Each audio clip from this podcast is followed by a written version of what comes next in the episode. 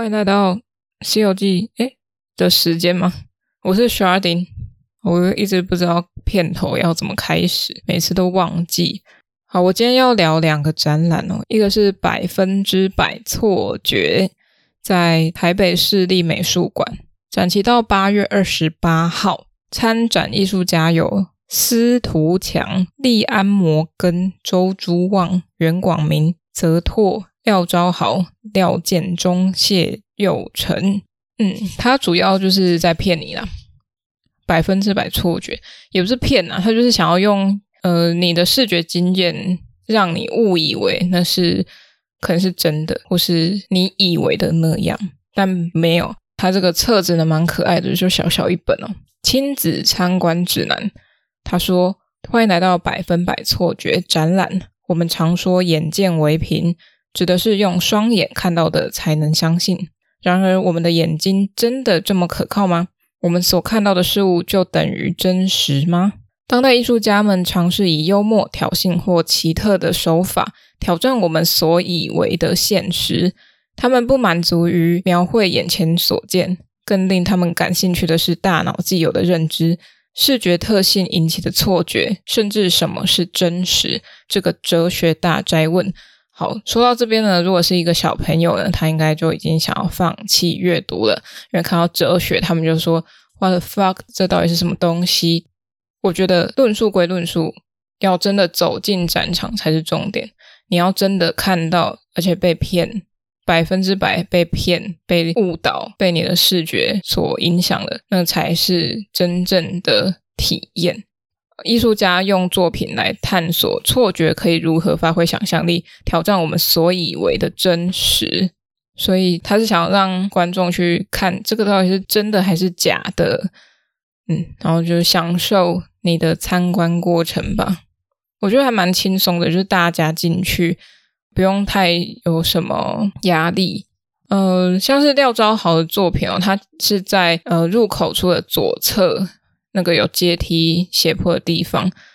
我在高美馆的不知道第几届的高雄奖就有看过他的作品，我觉得就非常契合啦，跟廖建中的作品一样，都非常契合在这个展场里面出现。他就是用一些可能纸浆啊。一些比较轻便的材料去模仿一个水泥灌造的东西，像是路边的，嗯，我不知道那叫什么诶，就黄黄的一块，还有什么水泥砖头等等，就是通常会觉得说它是一个很重很重的东西，但其实它可能非常轻盈，可能是用纸浆或是保丽龙去割的，也有可能。它这边没有写到材质啦，但是现场是可以直接拿他的作品起来的。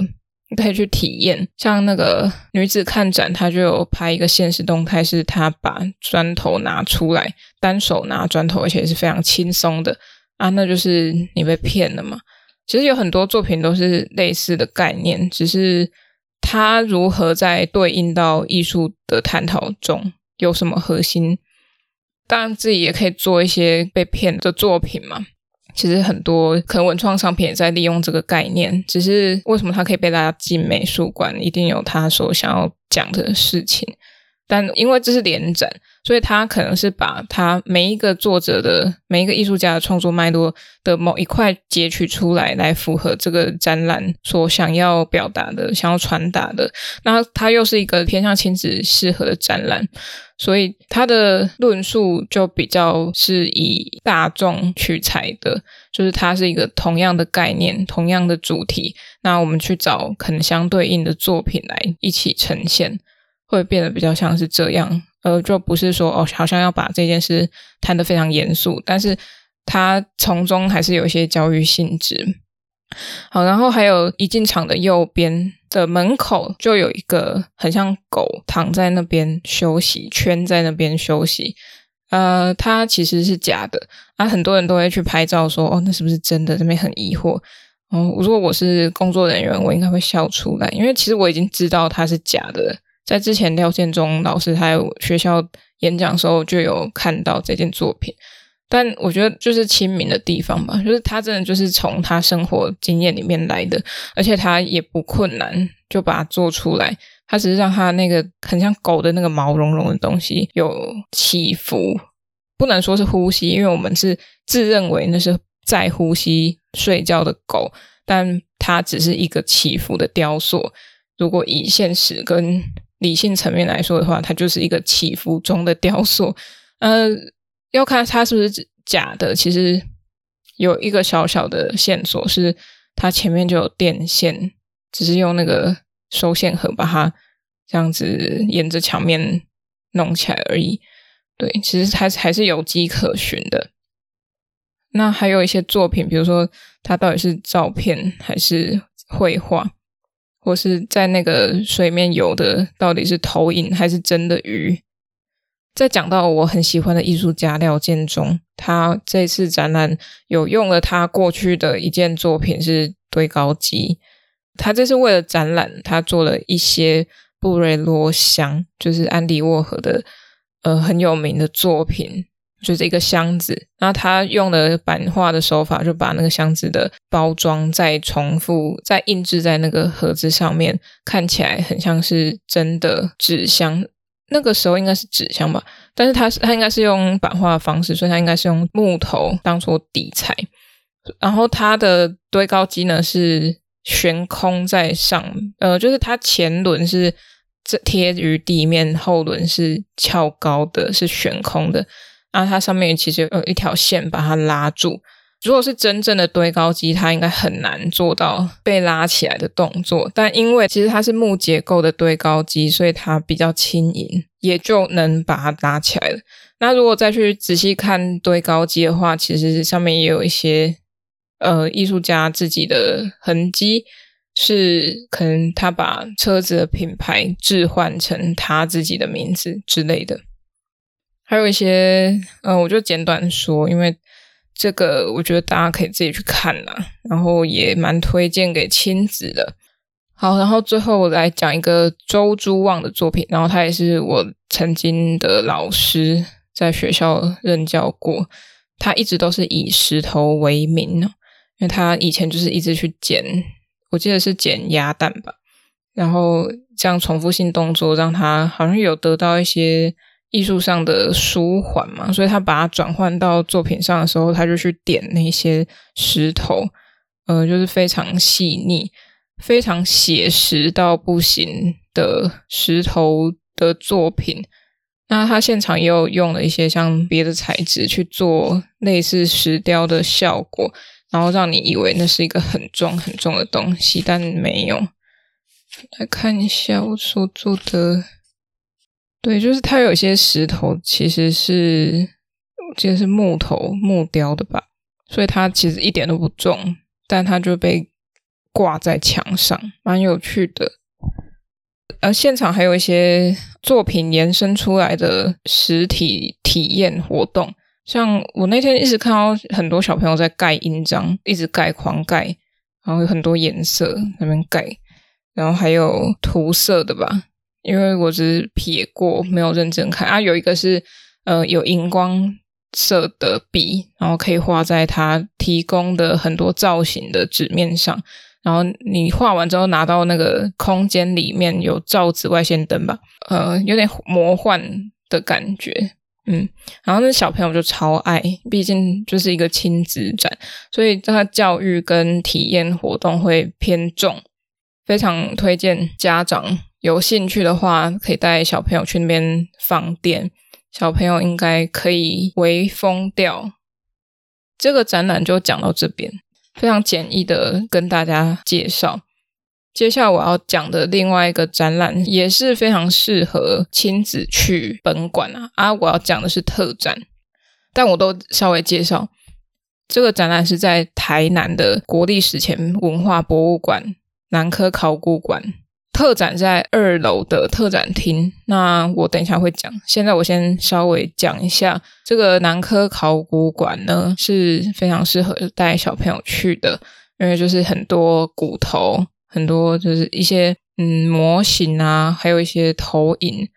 类似沉浸式投影，但是没有那么范围，没有那么大的。嗯、小朋友就在那边疯掉，开始乱跑，跟着影像互动，对，所以可以让他们去。然后还有很多嗯考古出来的器皿，然后我就发现，哎，陶其实是一个非常适合的就是陶一直不会变诶，它一直从从以前开始到现在都存在着。那表示它这个东西，应该说再往回推，它就是一个土质。这个土真的是没有办法离开于我们生活中。像我们现在盖房子也是需要砂石泥土，也许有其他替代材，但它真的是没有办法被取代的。甚至山吧。它一直都在那边，我们的地壳往上涨，它还是需要这些东西存在，覆盖、掩埋又被挖掘，就很多文物被考古出来，然后也有像是他们怎么去放尸体，他们会重叠，把遗体叠在一起，然后在同一个棺材里面，蛮有趣的啊，是多想省空间，或是他们有他们的。一些仪式、信仰，或是他们都去观察说遗体是头朝哪里的，那这可能跟他们的信仰也有关系。好，那这些可以等大家自己去挖掘、去看那些作品、那些文物。那我今天要讲的是南科考古馆的特展，叫做“遗址前弯生，当代后凝视——南科考现学计划”。考现者就是参与的艺术家们，有李立忠、长短树乡村研究所、邱慕容、蔡明月、廖于轩、廖云祥。邀请我的是蔡明月，他是朋友。那去看的时候，觉得就是他前面只是一些赞助商吧，所做的一些可能是文物，呃，考现学、考古学的一些资讯，因为我现在都忘光。然后一直到呃后段，大概三分之一的部分才是这个考现学计划特展的艺术层面的发表，因为跟前面的调性有点不同，然后又在这个空间里面要做出完全独立的艺术展陈，我觉得比较困难，它还是需要考量跟前面商业性的去做衔接。但我觉得是做得蛮好的了，因为在这个小小的空间规划，还有呃没有很完善的给艺术的展示空间之下，我觉得已经蛮棒的。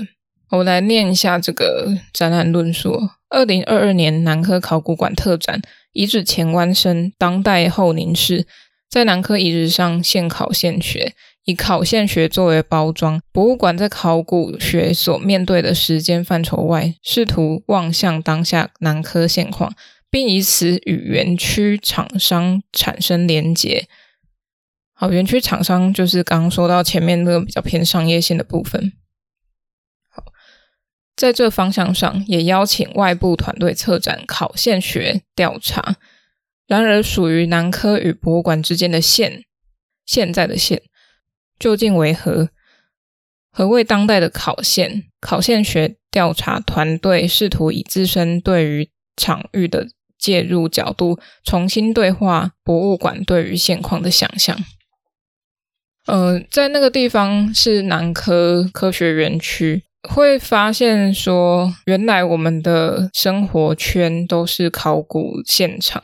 只是我们。把它回填了，因为它可能时间历史不到，所以它其实挖掘出来是没有什么意义，就对于文献或是资料上没有太有力的帮助。所以像呃台南市赤坎楼那边吧，就是又回填了，就蛮搞笑的啦。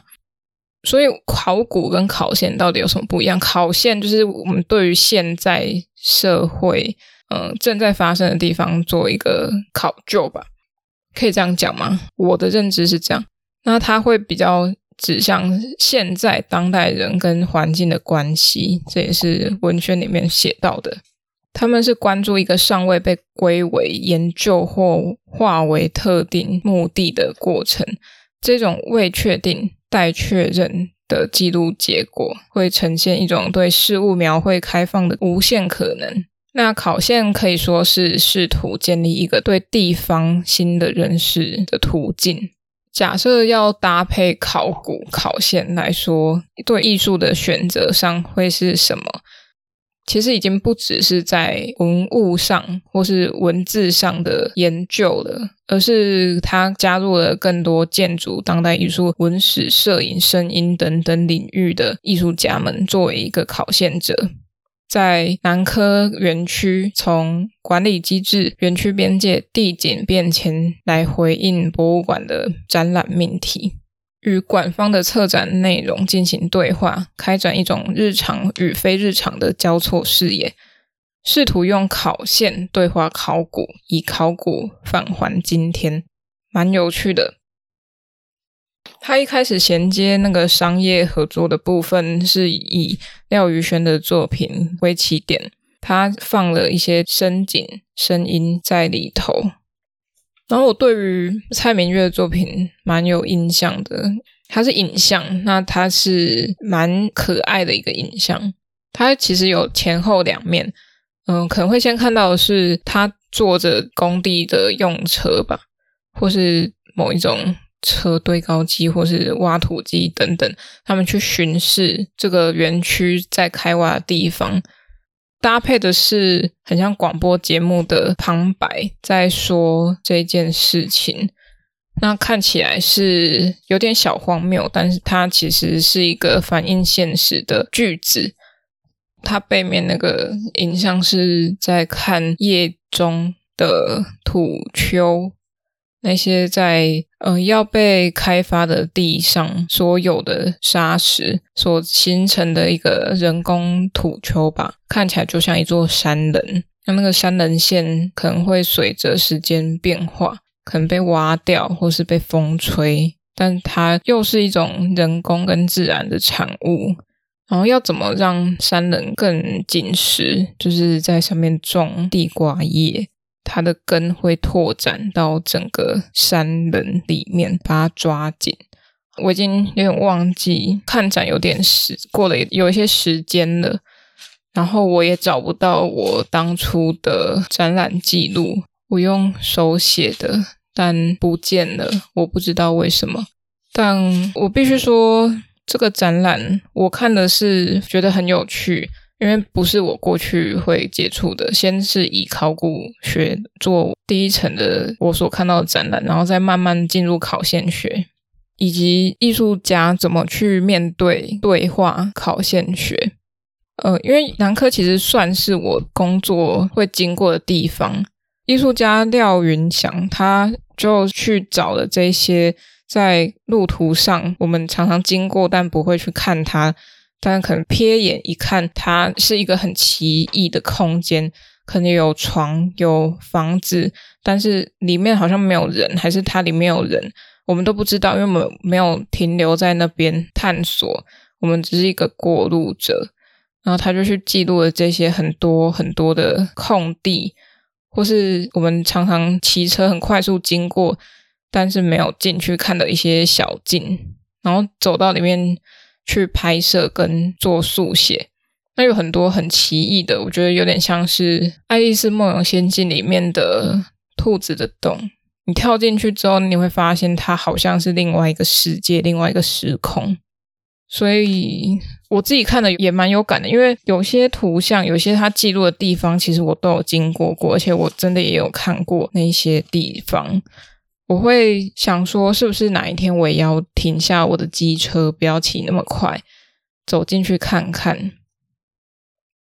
还有长短树乡村研究所，它的看板遗址。就是那些结构，看板的结构，从竹子结构的到鹰架结构的都有，然后再去看说那些结构跟地面的衔接处，他们是怎么样跟地做连接。他们拍了很多很多这样的记录，其实很多人都在做这些事情，但是他又拉到另外一个层面上。另外一个，我们以考线学的角度来看，我印象很深刻，是有我看过有一个 IG 账号，他是一直在拍他路边看到的槟榔摊的盒子，还有一些打火机的图，这也是一种考线学吧。嗯，我觉得在这场展览里面很难能可贵的是，想把艺术跟考古考现有重叠，又想拉出艺术的美学的样态，跟前面的那些很刻意的设计很不同，看得到那一层努力，在一个精巧中又有它的层次深度，也是让具有教育意味的南科考古馆。有一些不一样层面的思考，它是在特展区，也许大家会错过，或是很快浏览一遍就离开。但我觉得它是很重要的一个被转译过的好的研究方式。然后在最后再讲一个邱慕容的作品，那他是拍的一些地方，是相传中那边有一个可能一座庙。但他透过其他人在地人的口述去找那个东西，但已经找不到了。然后他只能拍一下现在他所是什么样的样子，像可能他现在是一个工厂，口述的人可能会跟他说，那边有一棵大树，它在什么地方有个超大的转角，然后特征是什么？但他实际去找到很相像，或是可能是他们说的那个场景的时候。前面的景物已经不是他们口中呃所说的样子，对。我觉得教育型或是这种公家单位，我觉得可以多一些这种特展，让更多嗯、比较偏于亲子教育的家长们，可能他们目前看的展览，因为有小朋友关系，所以去到很多很适合小朋友去的地方，但可能。会让他们比较少时间去看他们想要看的一些比较现当代的展览。那如果有这样的机会，可以多让现当代展透过特展的方式到这些地方，也是蛮好的。然后要感谢明月邀请，我才有这个机会去到南科考古馆，以及看到他们的展览特展。这也是我做《西游记》最大的收获之一吧。慢慢拓展我没有看过的展览，还有我更觉得说，看展是我的一种使命。我必须去看我熟悉的、不熟悉的，我都想去看。我也可以从中学到一些东西，虽然我可能讲的不是很好。但它会成为我的养分，然后再转化到可能跟别人聊天啊，或是聊其他集数的时候，我会突然从我的资料库里面抓取那一些我看过的东西，然后拿来做辩证，或者是拿来做参考。所以《西游记》比较像是一个我的展览心得记录，那也是因为有点小偷懒。所以常常没有及时录音，让那个感觉或想法就不见了。加上我的笔记本又是一团乱，所以又找不到那些东西，就蛮可惜的。嗯，但之后还是会陆续调整，所以希望大家可以多多支持，然后给予一些回馈跟意见。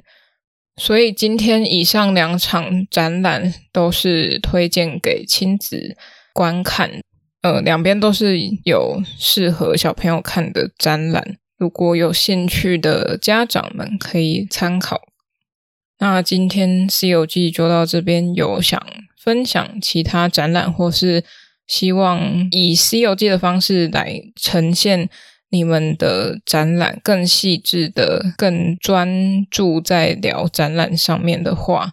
也非常欢迎邀约。好，那今天就到这边，我已经快要被热死了。现在我是处于一个四面都没有空气的地方。好，就到这边，谢谢大家，拜拜。来。阿特茶水间 Art Pantry Room 第一弹贴图上线喽！不用一杯饮料的钱就可以买到可爱又实用的阿特 LINE 贴图，阿夏都已经画到绘图版六回喽！LINE 贴图搜寻阿特茶水间或 Art Pantry Room。